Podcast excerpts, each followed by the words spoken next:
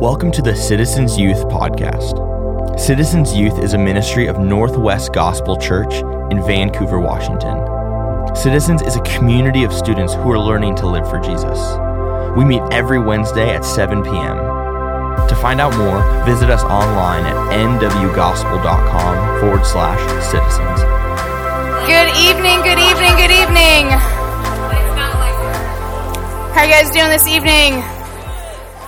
It's so good to be with you guys. Hello, good evening. My name is Courtney. If I haven't had a chance to meet you yet, I am one of the leaders and teachers here that get to spend my Wednesdays with you guys. It's so fun. For real, actually. um, yeah, did you guys get any of the sunshine today? A little bit. It was like come and go. You know, I wanted to like run outside and stand in the sun and then run back in when the clouds came and run back outside. It's good. I'm like a solar panel. Anybody else feel like a solar panel? You just need to soak it up. And then I get a sunburn. It's bad. Yeah. Man. Well, guys, welcome to the courtroom this evening. Are you ready for what is about to happen? Welcome to the courtroom. Um, it's been kind of funny in my life. Um, I've, how many of you have uh, physically been in a courtroom? Anybody? Olivia was there today. She works in relation to the courts and justice. She's been accused of a major crime. Just kidding. Anybody physically been in a courtroom? Yeah? How many of you are like, I haven't physically been there, but I know exactly what it's like because I've seen it on TV? Judge Judy! Guys, I was of the club back in the day where um, there was nothing on TV but like um, the Andy Griffith show and what's the Perry Mason? Nobody of you had no idea what that is, but it was like a black and white crime solving show. It was awesome. You know what this is? Yes, okay. Crime scenes, courtrooms, here we are. We're in the courtroom this evening. Um, I've never physically been in a courtroom. I don't even know what it really looks like. I've seen it on TV. I feel like I get the vibe, right? You usually have, you know, the judges stand, you have the jury, right? I've had this weird kind of fascination, though, with uh, courts, um, namely because it's my nickname. What? I got uh, confused with the Instagram um, this evening because it was like court is in session. I'm like, yes, I am actually. I'm teaching it. Wait, that's not what he's saying right now. I, I, it's been weird because my only my brothers and my mother ever called me court. Only, only my brothers and my mother ever called me court. And then I moved here, and there's this weird like nickname culture. Have any of you been nicknamed by Sam? Yes. Almost everybody in this room, right?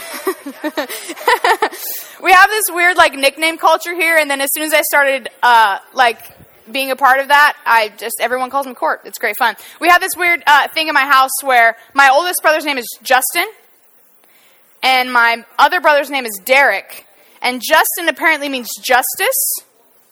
Perhaps there's a justice in here. Where are you? Oh, is he going to the bathroom right now? Somebody catch that guy. All right, and then my brother's name Derek apparently means gifted ruler. So we have this joke in the house that justice rules the court. Yeah, that was low on the totem pole there. Always the youngest, always the baby, but I get my way eventually. Anyways, welcome to the courtroom this evening. We are going to experience on the front lines a trial this evening. We are going to have a trial in session. There's going to be a verdict that is going to come down at the end of today. And I'll tell you that this verdict is going to be really important. Not just for those involved in the case, for those who are on trial this evening, uh, but this verdict is actually going to have a lot to say about you and I. The verdict of this trial is going to change the way that we think about ourselves. It's going to change the way that we think about God. And so let me be your tour guide this evening. Welcome to the courtroom. On one side of the courtroom, we have none other than the defense. Here it is. This is where the accused sits. we will all be accused. What? Uh, this is where the accused sits. This is the defense. They will make their claims to try to be innocent. And on this side is anybody know? Oh, we got an expert in here. this side, she watches too much Law and Order, is the side of the prosecution. This is where the accusations are made. This is where evidence comes out against the accused, right? This is where uh, those will uh, witness against the crime that has been done. This is the prosecution. And then, of course, the judge. The one who offers the final say, the judgment. He's going to give the verdict this evening. And here we are. The story this evening is an important case because this case is something that we've all felt intuitively. It's a case about belonging, it's a case about acceptance. You see, the story we're going to read tonight is about a church in the first century in the city of Rome. And this church was facing uh, some accusations. Right? There were people that would say, these people of God, that these Christians don't really belong in the family of God. That because of how they lived or what they did or their background, their history, they don't belong. They're not welcome into the family of God. They're not accepted. They don't cut it. They don't make it. They don't qualify. They're disqualified for the kingdom of God. And I think you and I, like, we know what that feels like. We know what it feels like to be disqualified. We know what it feels like to be on the outside, to not be accepted, to not be welcomed. And we know it in our, in our sports teams when you're kind of in the group, but you're really not a part of the group and other groups that we're involved in. We even feel this amongst our own friends, right? This feeling of, do I belong here? Do I really belong here? Am I a part of this? Am I in this group? And if we feel that amongst our own friends, we feel that amongst our own groups and our teams, like how much more terrifying is it to think, am I accepted in the kingdom of God? Do I belong in the kingdom of God? Can I stand before God? Or do I not make it? Do I, I don't cut it. I'm not qualified. And so, this verdict that we're going to hear this evening is important because we're here. This is where we are. We're asking the question Am I accepted in the family of God? Do I belong. And on this side here, over here in the defense, as we're going to read about, like I said, it's the Roman church, right? They are being accused that they're not a part of the family of God, but there's something about this seat that feels really familiar. We know what it's like to sit in the seat of the accused. To have evidence put up against us to say why we don't belong, why we don't cut it, why we don't make it, why we're not good enough. And, and certain things cry out against us, right? We have regrets in our past. We have criticism from our peers. We have comparison of, of ourselves to others. And our insecurities are always calling out, they're laying up the evidence. They take out the laundry list and they're like, here, here, here, here's all the ways that you're not enough, that you're not good enough. We know what it feels like to be accused by these things. And so the verdict of this trial is close to home. It's in our hearts. We know what it feels like to be the accused. But I forgot one character this evening. And the one who is accused always has a defender, we'll call him. The one who will advocate for their case. The one who will bring up evidence of why they are not to be considered guilty of punishment. And in our case, our defender is the same defender that the Romans encountered in their story. So let's read let's read together Romans 8 chapter 31. Let's see if my sorry, Romans 8 verse 31. Mm, there we go. So he says this he says, What shall we say to all these things? If God is for us, who can be against us? He who did not spare his own son, but gave him up for us all, how will he not also graciously give us all things? Who shall bring any charge against God's elect? It is God who justifies. Who is it to condemn? Christ Jesus is the one who died, more than that, he was the one who's raised and who is at the right hand of God, who is indeed interceding for us. See, for the Christians in Paul's time, there were people outside the church that were saying, dude, because of your heritage, because of what you've done, because of your lifestyle, you're not a Jew, right? You don't have, you don't follow these laws. Like, you're very, uh, your very family line, all of your past, everything that you've done, it totally disqualifies you for the kingdom of God. You, you don't belong. You, you're not a part of God's family. And over and over again, these people would be calling out accusations, accusations, and they would be saying, they are, they're condemned. They're not a part of the family of God. They don't belong. Like, do you see, like, how they live and, and who they are associated with? They're not a part of the family of God. And Paul, in like a series of questions, begins to ask, like, dude, who even are these people? Like, who are these people who are accusing you? Like, what are they saying? Like, what gives them the authority to make these claims? Are they the judge? Do they sit in this seat? Like, who even are these people? What authority do they have to make these claims? And those who are sitting in the prosecution chair, who are giving accusations, who are accusing, who are saying, man, yeah, they don't belong. They deserve punishment. They don't belong to be here. Sitting in that chair, calling out against them, I think we know what it feels like to have a few things in our chair, right? And the question is who is who is sitting here? Who is accusing you? Who sits, what sits in this prosecution seat for you? Maybe it's, maybe it's one of those things that are up here.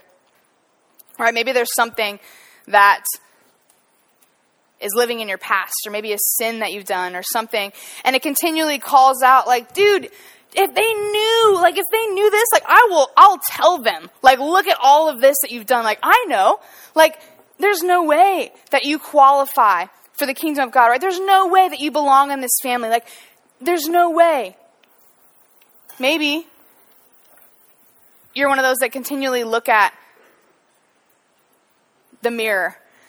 Are you mentally put yourself up against some other person? You see all the ways they lack, like, oh, they have this, but like I'm lacking in this, and and I I'm not enough in this, and I, I, I don't compare to this, and, and I, I can't be good enough in this area. Like, look what they have. Maybe it's this insecurity of this constant feeling like there's I can't measure up to this, right? I can't be enough. I can't belong in the family of God because of the way I am. Do you feel the pain of not feeling like enough? And maybe sometimes um, it's actually something coming out from side of you, right? Like some of you go home and it's not a very great place. Right? Constant criticism from every side. Like, what? You think you can make it? Wait, you're not smart enough for that? Like, you think you can get into college? Like, what? Like, no, you're not, you're not good enough for this. I know for me, if I'm being honest, what sits in this seat for me, the prosecution, the con- continual accusations coming against me, it's, it's a form of criticism. But it's not necessarily the criticism of those around me, it's an internal criticism. Right? Constantly looking at the things that I'm doing and the things that I say and like, oh man, I messed up here and man, I'm not good enough here and, and why can't I be better here and I failed here and every mark is is pointing evidences against me. Right? It's accusing me. I, can, I feel the accusations of this. And as we sit here, all these accusations that come out, they feel super real. It feels so true. When regret knocks on your door and says, Do you totally did that. Like, you can't hide that. You totally did that. Like, it's so real. When your failures and the ways that you lack are blaring, it's like this is feels real. This feels like reality. Like this is the truest thing. These accusations feel true. And we look at this sentence and we go, Yeah. Yep. Like I feel this this accusation of condemned. Like I know, like I see the evidence that's piling up against me. And I agree with it. And I know that I deserve punishment, that I deserve the accusations against me. I feel condemned. But just like Paul writing to the Romans, he asks the same question here Who even are these people? Who even are these people that accuse you? Right? He says, If God is for us, who can be against us?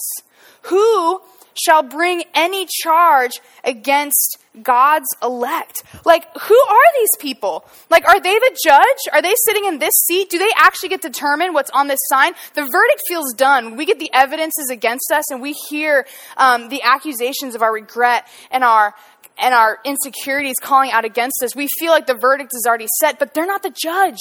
These things don't decide who belongs in the family of God. The judge gets to make that final decision. And we see this really radical claim that if God is for us, if the judge is for us, who?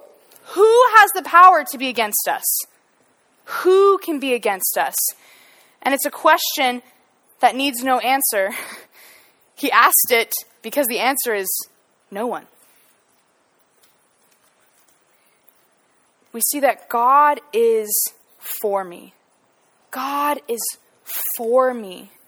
And if the judge himself does not condemn us, if the judge himself does not accuse us, then these accusations, the prosecution has no power. God is for me. But how do we know? How do we know that's true? How do we know that God is for us? We're like, okay, so he's not giving accusations, but how do we how do we really know that God is for me? Look what he's done. Look what Paul puts out for us here. He says, "He who did not spare his own son, but gave him up for us all, how will he not also graciously give us all things?" Remember, there's a defender over here. And God, in a great act of sacrifice, gave his son, Jesus, for us. Right, these last three weeks we've been walking through the book of Philemon. And man, like, I don't know about you guys, but I've been I was been really enjoying our time in Philemon. Like it's amazing how such a small little book like packs such a big punch. And one, if you remember last week, we sat up here with these two resumes, right? We had Paul's like spotless 4.0, great resume, and we had fi- we had Onesimus's, which is gross and dirty and lazy, and he's terrible. And Paul told us in, in that story, like, take his record, but see it as mine. Like, take my record as his. And this idea of substitution, of a good record for a poor record is exactly what Jesus did for us. Because when we look at the things that are accusing us, right? When we look at our sin, we look at the things that we've done, we say, yeah, it feels super true. We are guilty. We are guilty of punishment, right? The sentence was death, but Jesus died for us, right? He took our punishment, the sentence of death. He took that for us. Right? So we know that God is for us because He gave us a defender. He gave us His Son. But how do we know that it worked? Like, great, we have a defender, but is it, is it enough? Is it enough to change the judgment? Is it enough to override the accusations? Like, how do we know that it worked? And we see it here. Christ Jesus is the one who died. All right, Christ Jesus is the one who died. The punishment for our sin says paid. Jesus stepped in to the places where we deserved punishment, right? We deserved accusation, where we deserved death, and he died that for us. It's paid in full. He took care of it. But more than that, look at this. It says Christ is the one who died, but more than that, he was raised. What does that mean? He was raised to life, right? He, he not only took our sin and our punishment to the grave, but he rose, he arose from death to life and it was raised. This is like the most miraculous, bizarre, and awesome receipt you would ever receive. right? Like, you know, you go to the store. Most of you probably don't get receipts nowadays, but like if you have to do anything with a business or your own life, sometimes you need receipts, right? It's like proof of payment. Proof of payment, right? A receipt is a proof of payment. It says on this date, at this time, for this amount, it was paid, right? So Jesus took the punishment, he took the payment, he died, and then he rose again, like, ta da, proof of payment, like, I'm alive. He's the only person in all of human history who is able to make this claim. And this is a claim that Christians, we read it together. We read the creed together that that claim that Jesus rose from the dead is so central to our belief because it, it anchors everything in that this is true, that this really happened, that this is evidence of what God has done for us. So he's the one who died for us, he paid our punishment, but more than that, he rose to new life. And guys, like just a side note with our citizens, we prayed earlier for those who are getting baptized on Sunday. This is what we're celebrating. Like we get to celebrate this moment that there those 12 of our brothers and sisters that are going into the tank this Sunday, this is what they're declaring that Jesus died for me, and I'm expressing that by going under the water, and he lived for me. He rose again. He took the punishment for my sin, and I get to live a different life because of that. So Jesus is the one who died. More than that, he was raised. And check this out. Oh, this last line. If this doesn't change the way you live, man, we haven't read it well enough. Christ Jesus is the one who died. More than that, who was raised, and who is at the right hand of God, who is indeed interceding for us. Not only do you have a judge who is for you, but the one who took your punishment that declares your innocence is always standing by God the Father, proclaiming your innocence to God. When the accusations are shouting and they're saying, Look, she did this, look, he did that, look what he's like, he's not enough here, he doesn't cut he doesn't make it here. Jesus, who died and rose again, is standing next to God the Father saying, She's innocent. He's innocent. I took that. They're not condemned. And because of that, the verdict is truly in. And it says we've been justified. This justification is that before God, we are made righteous, right? We're right before God. That nothing of these accusations that are shouting us can claim anything because we are justified. We are right with God. That Jesus took our punishment, He took our sin, and He made us right with God.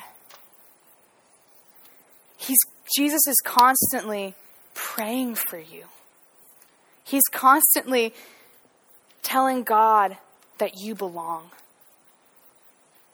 when the accusations, when the chair of the prosecution is saying they don't cut it, they don't belong, they're disqualified, Jesus is standing at the right hand of the Father saying, She belongs. He belongs. They're a part of my family. They're together. We're here. And for those of you here who've said, like, man, I want to I want to follow Jesus. Like this has been done for us. Your, your sentence, your verdict has been changed from condemned to justified. And for those of you in here who maybe you're checking this out, maybe you're not a Christian, you don't know if, if this is something you want to do, if you want to follow God, like this is what this is what we're calling you to, right? As gospel proclaimers, we're saying, apart from Jesus, we know the accusations. Apart from Jesus, we know the things that are against us. We know the ways that we lack, and we know that our sentence means condemned. But with Jesus, we are justified. We see a God that is for me. And if the God, if God, if the judge is for me, right? If the sentence, if the verdict is justified, none of these things matter. Like the shouting and the yelling of like, you can't cut it, you're not good enough, you don't measure up here, like you think you can make it, like look at this. All of this shouting has to be silenced because the judge has made the verdict and he's for you. God is for you. God is for me. All other voices are silenced because God is for me. There's nothing that can condemn me. There's nothing that anything on the chair of the prosecution can shout at you that lands because the judge is for me. He is so powerfully for you. So when we open up our question and we say, man, do I belong in the kingdom of God? Like, do I belong in the family of God? Am I a part of this community? we ask, who can accuse me? We say, no one, because the judge is for me, right? God is for me. But is there anything that can occur in this life that might separate you from the judge and the verdict? Like, I've seen the radical, like, love of Jesus for me, that he took my sin and punishment, that he took the verdict of condemned and he died in my place, and that love that he had is so big, it, it, justifies me. It makes me right before God. But is there anything that can separate me from the love of God? Like, is there anything that I can do or anything that can happen to me that would separate me from the love of God? Like, what if I get separated from the judge and I don't, I can't get this verdict? Like, is there anything in this life that can separate me from the love of God? And so, again, Paul begins to ask this question. He says, Who shall separate us from the love of Christ? Shall tribulation or distress or persecution or famine or nakedness or danger or sword? As it is written, For your sake we are being killed all the day long. We are regarded as sheep to be slaughtered. You see, the church in Rome, the people of God who were in the defense, right, were being accused, they were not only being accused by those who thought they didn't cut it, who they couldn't belong in the kingdom of God, that because of what they did, they couldn't belong in the kingdom of God. But they're facing extreme persecution from outside. Right? Literally, death was a daily reality for them. They had to face it to the fact that they might die today, that the torture they're facing, that the suffering that they're facing is a very real reality. And it's no wonder that they might ask, like, God, are you even here? Like, are you with me? Do you see the suffering that I face? Like, do you love me? Am I separated from you? And, and Paul quotes this line here. This line is from Psalm uh, 44. He says, For your sake we are being killed all the day long. We are regarded as sheep to be slaughtered. Psalm 44 is this really like heartfelt, like wrenching song. Like, you know, when you like listen to one of those songs on the radio that just like stirs up all the emotions and you're like scream crying in your car? Anybody else do that? Just me? Okay. Right. right. You know those songs that like stir up those emotions we're like, ah, right? This is Psalm 44 and they're crying out to God. He's like, I know you're good, but where are you, God? Like I'm suffering, like I'm in pain, like our people are being oppressed. Like, God, where are you? And the psalmist is crying out. And one of the lines that comes after he says this line, he, he, the psalmist is crying out to God. He says, Why do you hide your face? Why do you forget our affliction and oppression? Paul is pulling out this emotion of the song they would have known because it's this question of God, have you left me? Can you ever leave me? Can I be separated from God? Is there anything that could happen that could separate me from the love of God? And so we looked at what sits in the chair of the prosecution, what accuses you. But I want to ask you, what threatens or what makes you feel like you're separated from God?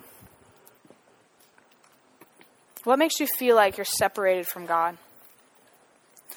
It could be very real situations like Paul was even talking about in that, that scenario of suffering.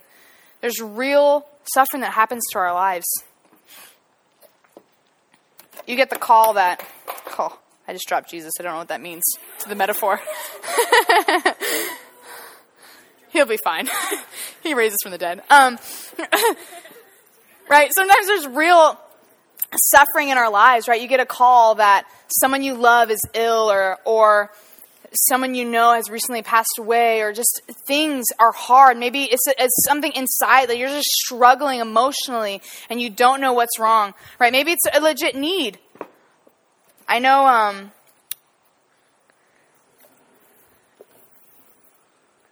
fact, when I was in middle school, there was my my parents sat us down one uh, evening um, to tell us that our financial situation is changing, and I didn't really understand it as a kid, but I just knew like something was wrong. Like some kind of security that we were like fine was now like not fine. And it creates these ideas of, man, maybe we're in need. Maybe you've had that situation where your parent has lost a job or something crazy has happened or you've had to move or there's some need in your life and you're wondering, man, is God with me in my suffering? Is the fact that I'm in need and suffering prove that God is not with me? Maybe it's, again, opposition, right? That voice of critique, the people um, from outside of you, like, I've talked to some of you in like the conversations that you have at school, and you're like, how, well, how do I talk to this person when they're like, man, Christians are so weird on this thing, and I can't believe you believe that, and that's just silly, and, and all that opposition that you face. I think one of the biggest questions is is there anything, maybe it's just biggest because it's the one that I relate to the most, but is there anything that I could do? Is there any mistake I could make? Is there any failure that I could have that would separate me from the love of God? Like, is there anything that I could do that would so disgust God that he would want to walk away from me? Like, can I scare God away by who I am, by a mistake I made, my failure? Like, is there anything, do any of these things, can any of these things separate me from God's love? Is there anything that could take me away from my justified position that, that God is for me? But if He's not with me, like, what do I have? And Paul answers this with a clear statement of certainty. He says, No. Can anything separate me from the love of God? He says, No. No. And all of these things, and all of these things, we are more than conquerors through him who loved us. For I'm sure that neither death nor life nor angels, nor rulers, nor anything present or to come, nor powers, nor height, nor depth, nor anything in all of creation will be able to separate us from the love of God in Christ Jesus. Nothing. He says, No, not anything can separate me from the love of God. Not anything that can sit at this side of the table. Nothing can separate me from the love of God. God is with me. God is with me. He's not only powerfully for me, right? He not only went to the greatest lengths to take care of my sin, to take my punishment, to call me justified. He's not only for me. There's not only there's nothing that can condemn me, but he's with me. He doesn't leave me. There's nothing in this life. There's nothing that can happen to me or nothing that I can do that could separate me from the love of God. And he he lists all of these things. I love the, these lists that he has, right? He's like, uh, can sword, can famine, can distress separate me? He says, no. And and he keeps going, like, what about like death or life? Or what about things that are coming, like things that I don't know, like fear of the future? Like, is there anything in this life that's coming that could separate me? Are there any powers? Is there any height or depth? Is there any hugely insurmountable thing that I can't get over that would ever separate me from the love of God? And he says, no, no. And all of these things, God is with us. God is with me.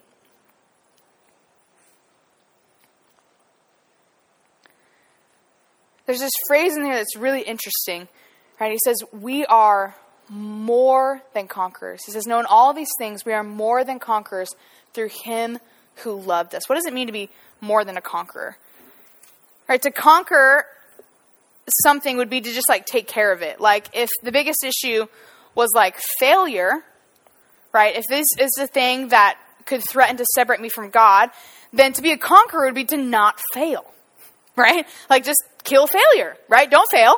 It's great, right? No, he says we're more than a conqueror. So he takes this thing that is dirty and bad and destroys our lives, right? These things that have the threat to like like harm us and separate us from God. And he says, I'm going to take this thing and it's actually going to propel you it's actually going to be for your good. Like your failures that make you feel separated from God, I'm actually going to turn that on its head for good, and I'm actually going to use that to bring you closer to God. Like your suffering, the things that make you wonder if God's left you, if He's not with you. He says, I'm going to use your suffering, and I'm going to and use it to bring you closer to me. He takes the things in our lives that threaten us, that threaten that can, can God love me? And he turns on his head and he makes it for our good. He uses it for us, right? He takes the bad and he works it for our good. And so, in all of these things and everything that we can imagine,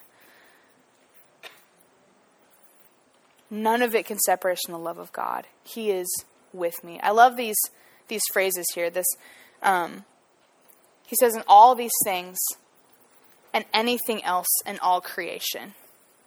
Because I don't know about for you, but when I look at the list that Paul gives, I'm like, there's a few things that are not on that list that I'm still wondering if that could separate me from the love of God. Like in all these things, but anything else in all creation, not anything else in all creation can separate me from the love of God. This has been a passage that has been just kind of in my soul these last several months, you know, as I think about these things, because I feel like it gets really real when you think about what are those things that I feel like can separate me from the love of God.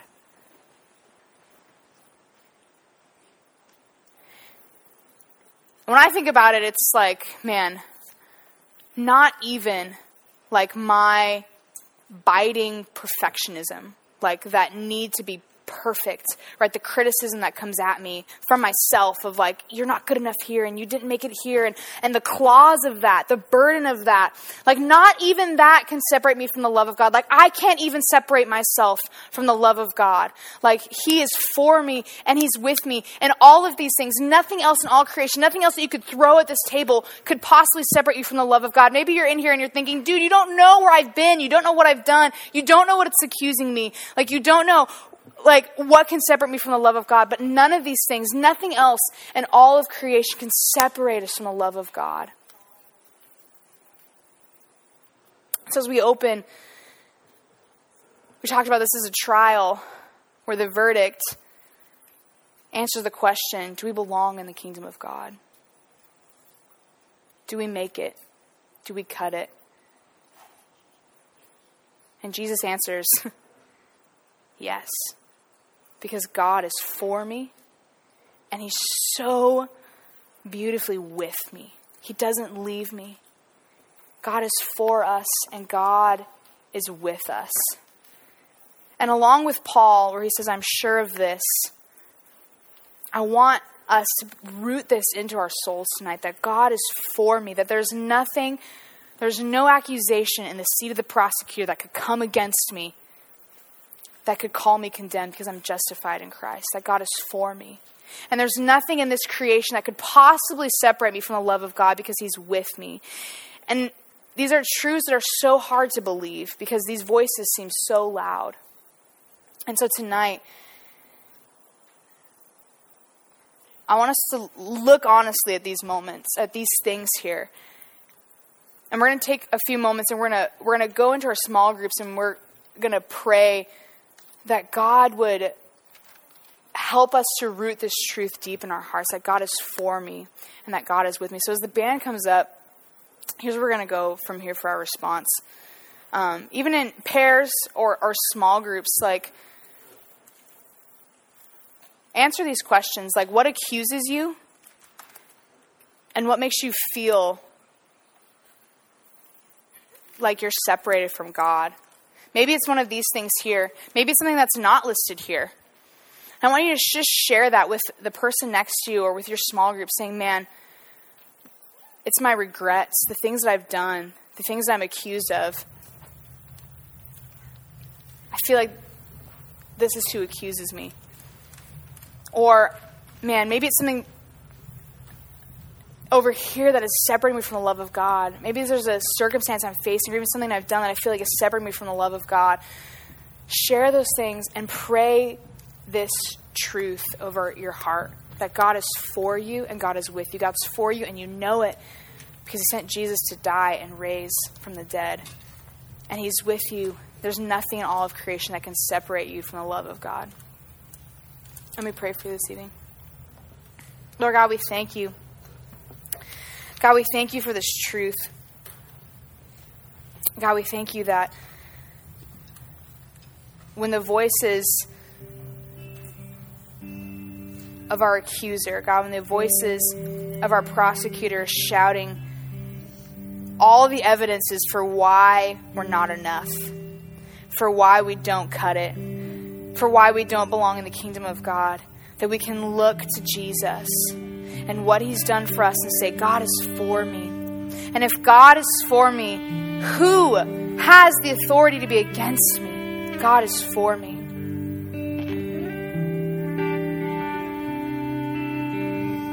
God, I thank you that even when we are facing things that seem so huge that they would separate us from you, whether it's something that's happening in our lives or something that we've done, and we wonder, God, have you left me? Do you hear me? Do you know me? Have I chased you away? Am I separate from you? That you, you declare so confidently, like, no, there is nothing that can separate us from your love. God, we thank you for this truth. God, that you are for us, that you are with us.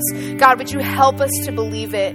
God, would you help my soul to grab onto this truth that would silence these voices of, of fear and accusation and say, I know that you are for me and you are with me. God, may it be the bedrock of our lives when everything else is up in the air and changing, that we would stand on this firm foundation, God, that you are for me and that you are with me, that nothing can be against me, that nothing can separate me